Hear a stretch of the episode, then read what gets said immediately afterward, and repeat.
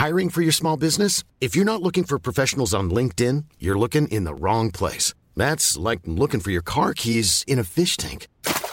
LinkedIn helps you hire professionals you can't find anywhere else, even those who aren't actively searching for a new job but might be open to the perfect role. In a given month, over 70% of LinkedIn users don't even visit other leading job sites. So start looking in the right place. With LinkedIn, you can hire professionals like a professional. Post your free job on linkedin.com slash people today.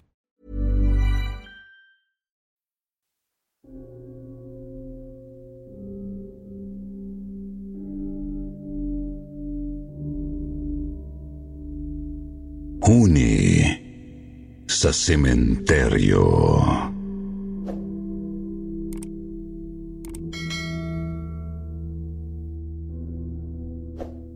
Magandang araw po, Sir Jupiter. Ako po si Rafi, taga North Luzon. Ang ikikwento ko po ay karanasan namin ng kapatid kong si Arnel nang minsan na umuwi kami ng bahay. Araw po yun ng biyernes, bandang alas 8 ng gabi. Magkasama po kami ni Arnel sa trabaho at pareho kaming stay-in. Tuwing biyernes po ng gabi o di kaya ay Sabado ng umaga ang uwi namin sa bahay. Ang pinakadahilan po talaga namin kung kaya't nagstay in kami sa trabaho ay dahil ayaw naming umuwi ng bahay tuwing gabi. Wala po kasing ibang daanan pa uwi ng bahay kundi ang sementeryo sa lugar namin. Madalas pa naman pong gabing-gabi na ang labas namin sa trabaho dahil sa OT. Kaya talagang natatakot po kaming dumaan sa sementeryo. Matagal na kaming nakatira doon. Sanay na nga ang mga tao sa amin. Ang katwiran nga nila, matakot ka na sa buhay, wag lang sa patay. Pero iba po kami ni Arnel kasi po parehong bukas ang third eye namin. Kaya nga po sa araw ay takot pa rin kaming dumaan sa sementeryo dahil iba talaga ang nararamdaman namin. Kakaiba ang pagiging payapa at pagkatahimik ng lugar. Nakakakilabot. Lalo na paggabi. Habang naglalakad kaming pauwi, nilalakihan na talaga namin ang hakbang para lang makalagpas agad sa sementeryo. Habang naglalakad ay diretso ang tingin namin sa unahan. Hindi kami nagsasalita dahil ayaw naming makagawa ng ingay para mahatak ang kung anumang entity o kaluluwang nasa paligid. Kasi po ang kapatid ko, malakas maka-attract ng mga hindi nakikita. Maya-maya bigla na lang akong nabangga sa kapatid ko kasi huminto siya sa paglalakad. Inis na inis ako sa kanya kasi nagulat ako. Tapos tinanong niya ako kung may naririnig daw ba ako. Itinulak ko siya at sinabihang wag nang pansinin. Kasi kapag pinansin niya, lalong magpapapansin yung naririnig niya. Pero sabi niya, nakakaawa raw. Mukha naman daw hindi multo ang naririnig niya. Parang babaeng umiiyak na humihingi ng tulong. Mas lalo ko siyang itinulak-tulak para maglakad siya. Sabi ko walang ganun sa gitna ng sementeryo. Lalo na ang ganoong oras. Sino ba naman ang tatambay ng gabi sa sementeryo? Sobrang dilim ng lugar dahil wala namang poste ng ilaw. May dala lang kaming flashlight para tanglaw sa nilalakaran namin. Hindi nga namin itinututok sa ibang parte kasi baka may matutukan kaming iba. Naglakad uli kami. Nakarinig naman kami ng mga kaluskos Lalo akong nainis sa kapatid ko kasi ganyan siya kapag sa una ay may pinansin siya. Sunod-sunod na yon. Mararamdaman ko na rin at maririnig yun. Itinulak ko uli siya. Senyales na huwag nang pansinin. Mabuti na lang talaga kapag dumadaan kami sa sementeryo, pinapauna ko siyang maglakad. Dati kasi nauna ako sa kanya. Akala ko ay kasunod ko pa siya. Yun pala. Biglang huminto dahil may nakitang maliwanag daw. Kinailangan ko pa talaga siyang balikan. Ngayon, hindi siya makaangal sa akin kapag tinutulak ko siya. Hindi siya nakakahinto sa paglakad.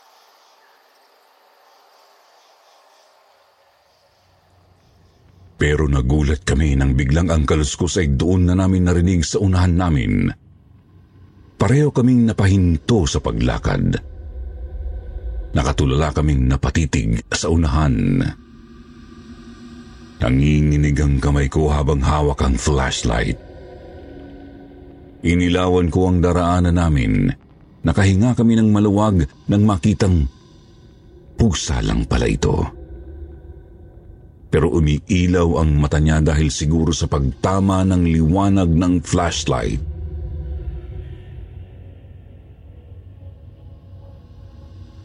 Naglakad uli kami. May kahabaan po talaga ang daan na yun. Nakakatakot lang talaga lalo sa gabi kasi mismong gitna ng simenteryo ang nilalakaran namin. Habang naglalakad nung malalapitan na namin ang pusa, bigla na lang itong lumipad.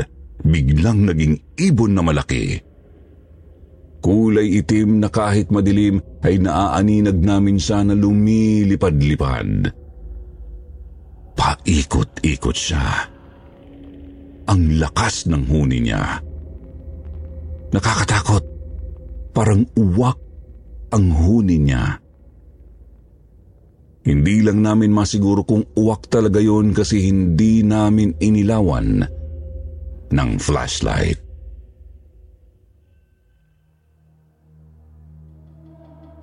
Sa takot namin, nagtatakbo na kami. Hindi ko na pinansin yung nakita kong grupo na nagtatawanan. Nilagpasan lang namin sila. Nakaupo sila sa ibabaw ng nitso. Hindi namin alam kung nag-uusap-usap sila at nagtatawanan o talagang nagtatawanan. Kasi nakita kaming takot na takot sa nangyari. Nang makalagpas na kami at natatanaw na namin ang ilang bahay sa bandang dulo, huminto kami para magpahinga saglit. Saka kami nagkwentuhan ng kapatid ko. Sabi ko, loko ka ako yung mga nagtatawanan doon, tidawanan pa kami. Pero nangulat ako sa sinabi ng kapatid ko. Wala naman daw siyang nakitang nagtatawanan na nakaupo sa ibabaw ng mga nitso. Ang nakita raw niya, isang matandang babae na sobrang lungkot at parang umiiyak. Magkaiba ang nakita namin ng kapatid ko. Doon namin nalaman na hindi pala mga buhay yung nakita namin. Gusto pa sana naming lingunin para makasiguro pero hindi na namin ginawa. Grabe na ang kilabot namin. Kung kailan kami nakalagpas sa simenteryo na yon, saka naman nagtaasan ang balahibo namin.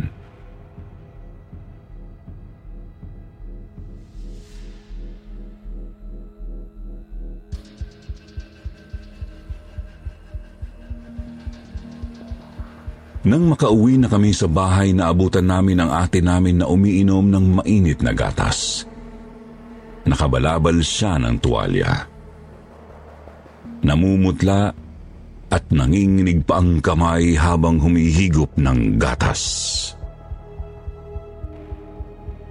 Kadarating lang din daw niya. Nang tanungin namin kung bakit ganoon ang kanyang itsura, ang tatay ko na ang sumagot. Tatawa-tawa ang tatay ko nang sabihin niyang nagtatakbo raw ang ate ko hanggang sa makarating ng bahay. Ang kwento ng ate ko, habang naglalakad daw siya sa sementeryo, nakarinig siya ng huni ng ibon. Malakas daw ang huni na yon at lumilipad ng paikot-ikot sa sementeryo. Takot na takot daw siya kaya siya tumakbo na lang. Nagtatawanan na lang kami dahil sa karanasan namin sa sementeryo ngayon sa tuwing pinagkukwentuhan namin. Nang gabing yun kasi, hindi raw nakapag-text ang ate ko sa tatay namin Nasunduin siya kasi nalobat na ang cellphone niya. Naglakas loob daw siyang lakarin na lang mag-isa. Hindi naman daw niya alam na uuwi rin kami ng gabing yun.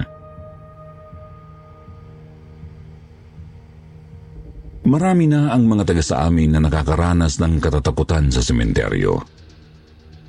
Yung iba pang araw na mga nagdi-deliver ng order na pinamili sa internet shop ay nagkwekwento rin ng kakaibang karanasan. Minsan daw ay may bigla na lang silang nakikitang tao na tatawid.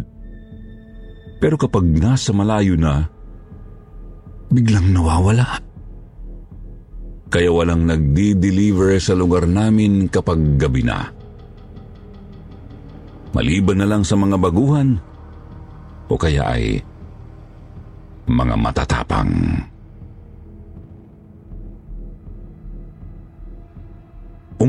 pala kami noon dahil sahod yun. Tuwing sahod kasi namin, pinag-grocery namin ang nanay at tatay namin. Kaya kinabukasan noon, bandang tanghali umalis kami para mamili. Isinama namin si nanay. Ang tatay kasi namin hindi sumasama sa pamimili kasi mainipin siya. Paikot-ikot lang naman daw. Ayaw niya ng ganun, kaya sabi namin, magpapasundo na lang kami kapag pauwi na. Usapan pa namin noon na hindi kami papaabot ng gabi kasi nga nakakatakot dumaan sa sementeryo kapag gabi na. Pero dahil kasama namin ang ate namin na mahilig mag-ikot ng mag-ikot sa mall, hindi na namin napansin ang oras. Ginabi na nga kami ng uwi. Pagkababa namin ng jeep, tinawagan agad namin ang tatay namin para sunduin kami. Wala pong tricycle sa amin at kung meron man hindi rin kakasya kasi daang tao lang ang dinadaanan namin sa sementeryo. Naglakas loob na kaming maglakad habang hinihintay ang tatay namin. Matapang kami noon kasi madami kami. Bali apat kami noon. Sabi pa namin, wala na kaming mararanasan kasi baka sila na ang matakot sa amin. Nagkwekwentuhan kami habang naglalakad. Pantanggal ng takot. Noong una, hindi ko pinapansin ang nararamdaman ko. Kasi iniisip ko na baka ako lang ang nakakaramdam. Ang lamig po kasi sa bandang likuran ko. Parang sinusundan kami ng malamig na hangin. Pero yung hangin naman na sinasalubong namin ay hindi naman malamig. Dahil nga ayokong takutin ang sarili ko, hinayaan ko lang. Pero ang kapatid kong si Arnel, makulit talaga. Panay ang lingon niya sa likuran namin. Kaya siniko ko na lang siya, tapos bumulong siya sa akin. Tinanong niya ako kung saan daw ba pupunta. Yung nakasunod sa amin Baka raw nababagalan sa lakad namin kaya paunahin na raw namin kasi nakakahiya. Ang lakad po kasi namin noon ay dahan-dahan lang. May dala po kasi kaming mga pinamili na nakalagay sa kahon. Mabigat po yun at pinagtutulungan lang namin ni Arnel na buhatin. Nung sinabi niya yun, doon na nagtaasan ang balahibo ko. Naglakas loob akong lumingon. May nakasunod nga sa amin na matandang lalaki. Naglalakad na parabang hindi alam ang pupuntahan. Okay naman ang itsura niya bukod sa maputla siya. Parang malabo na hindi ko may paliwanag. Pero alam kong multo siya kahit madilim. Para siyang puting liwanag. Makikita talaga kahit madilim. Dahil sa takot ko, nabuhat kong mag-isa yung malaking kahon. Tapos tumakbo ako ng mabilis. Nagsitakbuhan na rin sila at sumunod sa akin. Nang makita kong kasalubong na namin ang tatay ko, lumakas na ang loob ko. Nagbagal na ako sa pagtakbo at huminto pagtapat ko sa kanya. Doon ko na naramdaman yung bigat ng kahon na dala ko nailapag ko kaagad sa lupa. Tinanong pa kami ni tatay kung ano raw ang nangyari. Doon na namin sa bahay yun, pinag-usapan. Napakarami na naming karanasan sa lugar na yon na hindi talaga namin makakalimutan.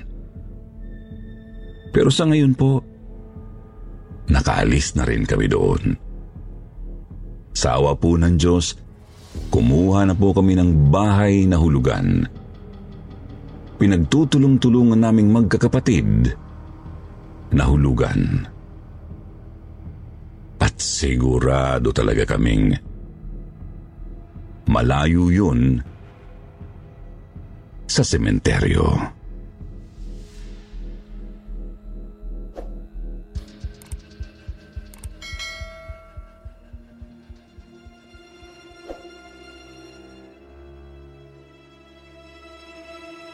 Huni ng uwak.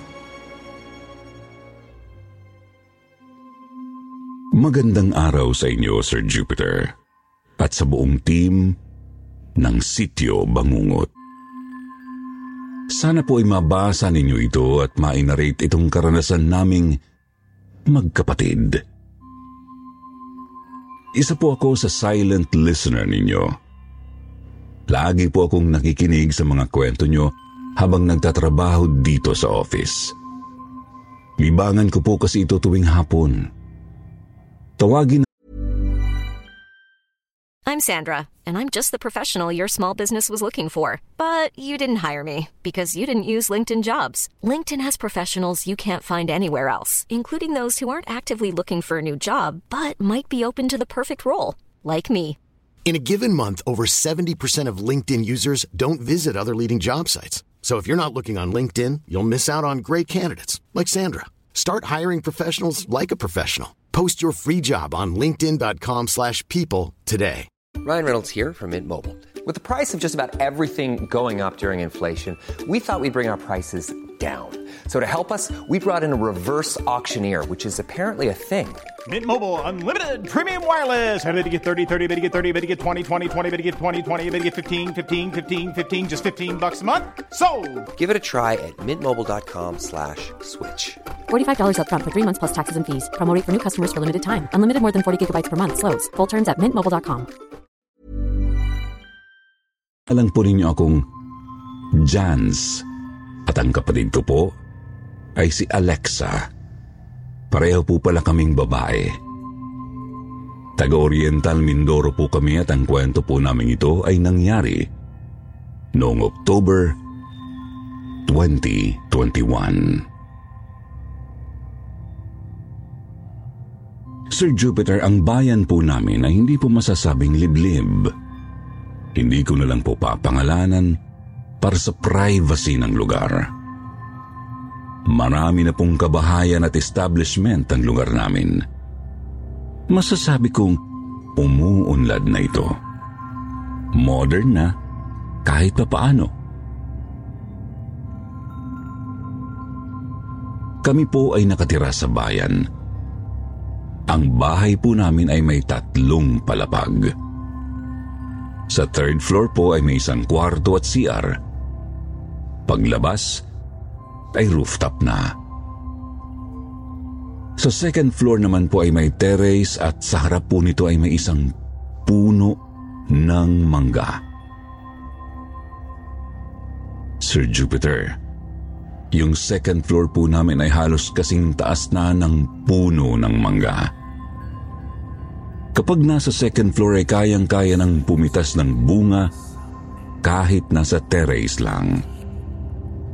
Mga sampung metro naman mula sa terrace ay may mga puno ng nyog na nakapalibot sa bahay.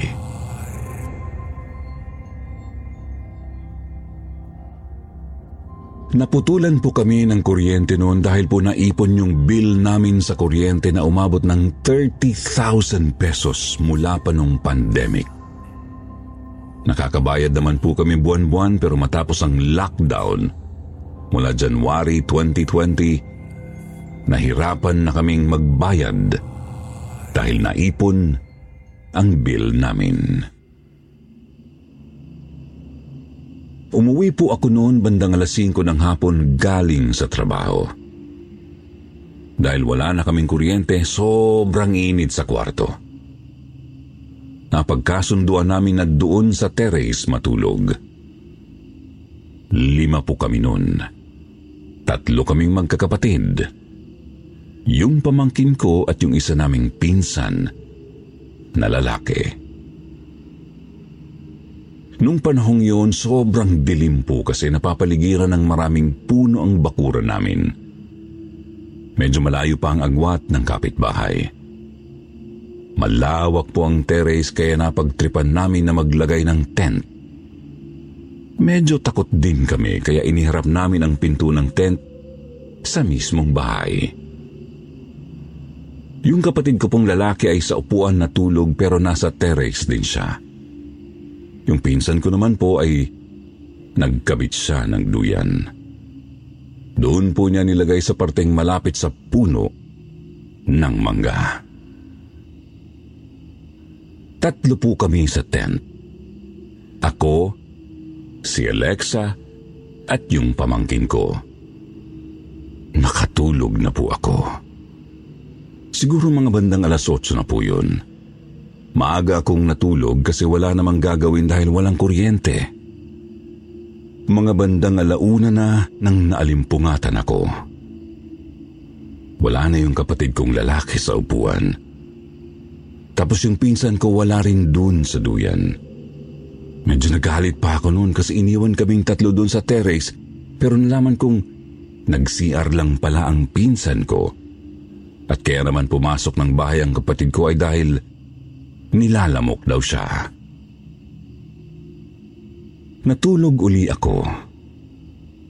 Mga bandang alauna po ay nagising ako dahil sa ingay ng tahol ng aso namin. Ang ingay po talaga masakit na sa tenga. Pero ang pinagtataka ko sa iisang lugar lang siya natahol.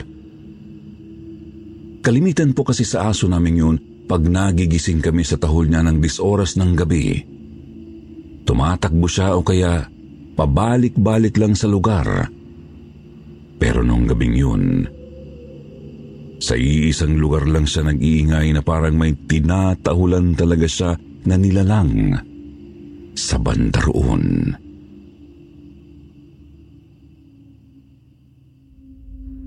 Maya-maya nakaramdam na ako ng kakaiba ng oras na yon. Bumangon po ako ng bahagya. At nakita ko po na bukas ang pintuan ng terrace namin. Naisip ko nga po na baka may aswang na nakahapon doon sa may puno. Naisip ko na baka tinitingnan ang loob ng bahay namin. Ang pintuan po ng terrace pagpasok ay hagdanan na pababa ng first floor. Ang ginawa ko po, lumabas ako ng tent at isinarado ko ang pintuan ng terrace. Pagkatapos ay bumalik na uli ako sa tent.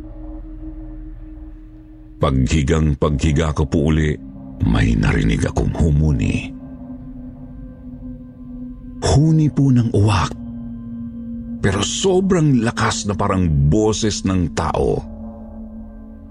Nung una po, paisa-isa lang ang huni na naririnig ko.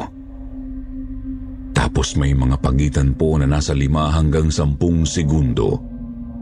Ang aso po namin ay tumatahol.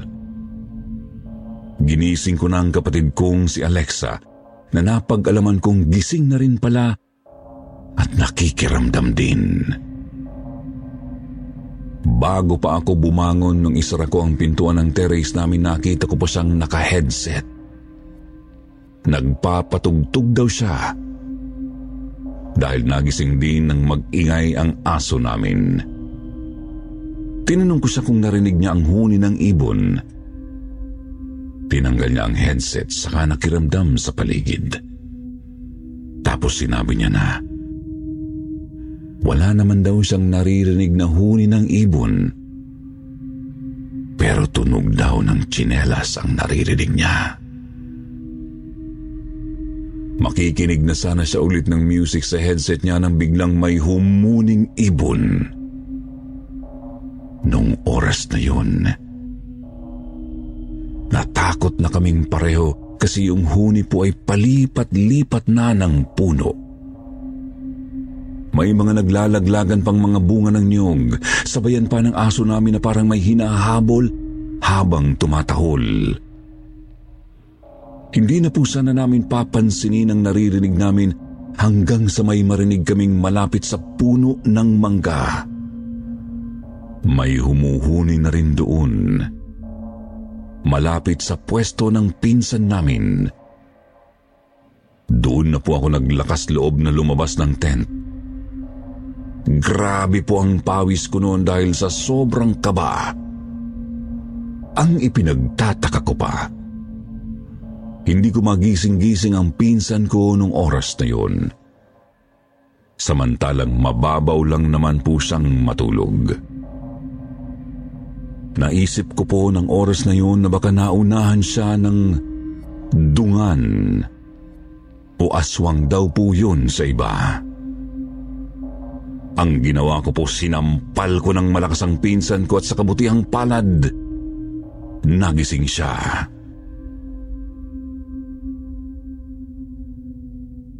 Nagpasya kaming pumasok na lang sa loob ng bahay kahit mainit. Pero nung bago po ako pumasok, humarap pa ako doon sa may puno ng mangga at nagsambit ng, In Jesus' name, lumayas ka! Nung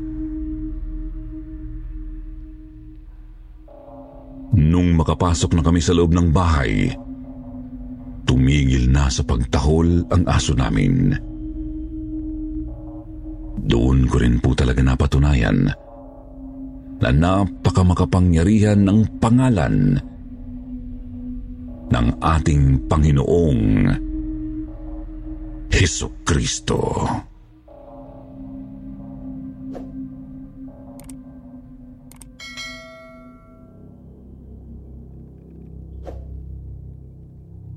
Aling Linda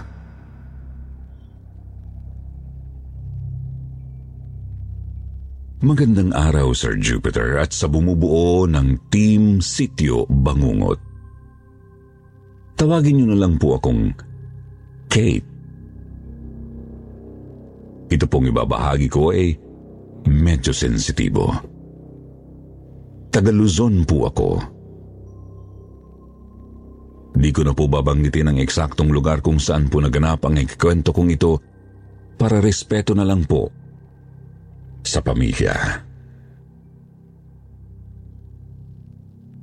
Ikinuwento lang po ito sa akin ng aking tiyahin. Nangyari po ito taong 2018. May kumari po ang tiyahin ko na magaling magluto ng bibingka. Sa totoo lang po siya talaga ang pinaluluto ni Tia tuwing may okasyon sa bahay nila. Ang kwento ni Tia, mabait daw po ang kumare niya.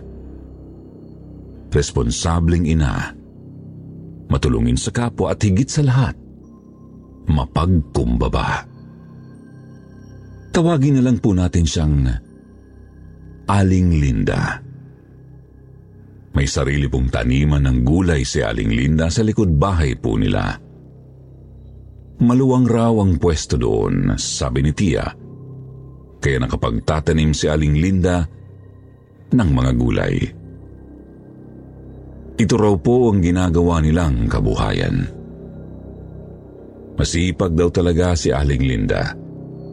Tumatanggap din siya ng labada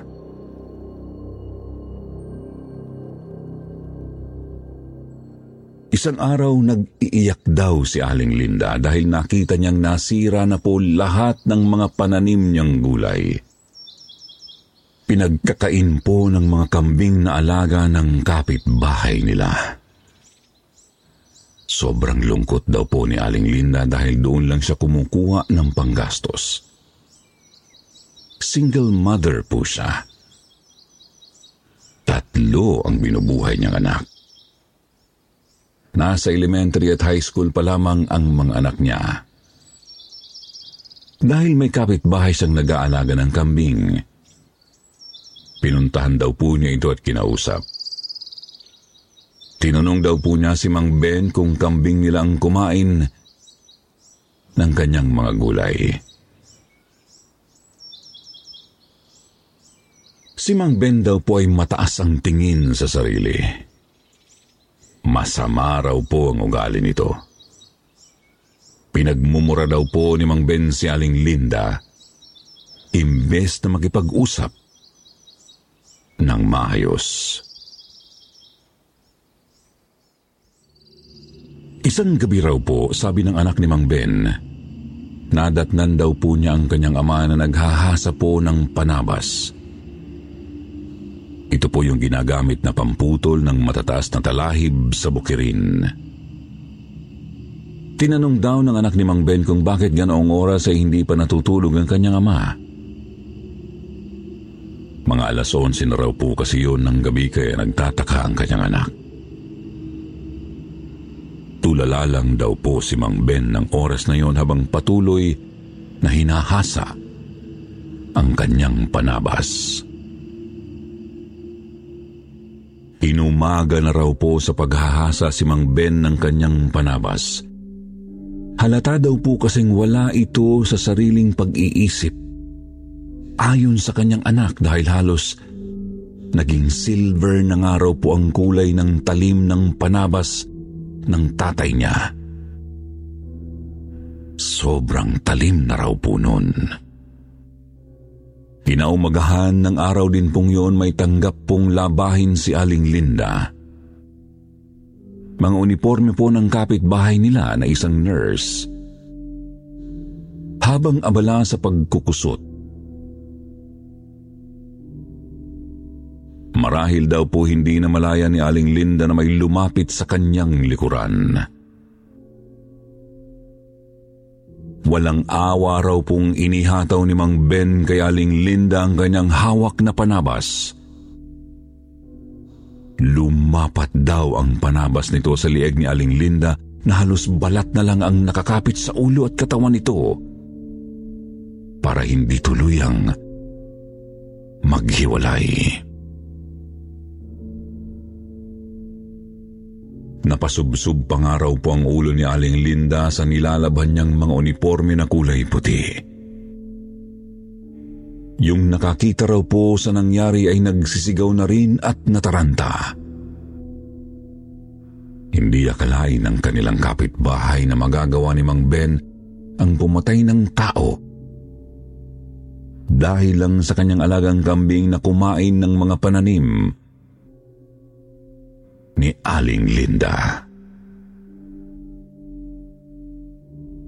Nakatakas daw po si Mang Ben, pero kalaunay, nasa kote rin.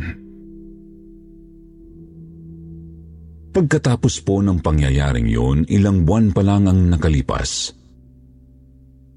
Ayon sa mga kwento-kwento,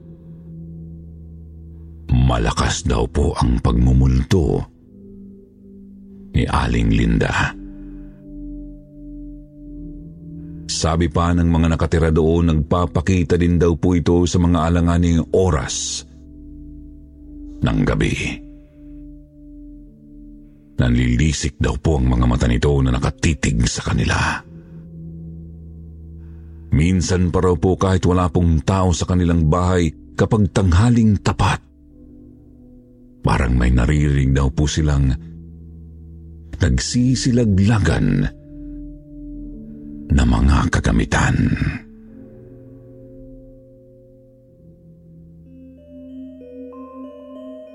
Kapag po ba galit ang tao bago mamatay, may posibilidad ba na maghiganti siya sa pumatay sa kanya? Hanggang dito na lang po ang kwento ko. Marami pong salamat at keep safe po. God bless sa buong Sityo Bangungot Team. At ngayon may shoutout po ulit tayo sa ating mga suking tagapakinig. Shoutout po kay Arnie, Alvin Baranda, Sherilyn Ramos, Babiong Sueco, Domingo Tibay, Aveneri Reyes. Shoutout din kay Angela Might, Elizabeth Dacles, at Lance Jacob Ancheta. Muli, maraming maraming salamat po sa inyong palagiang pagtangkilik sa sityo Bangungot.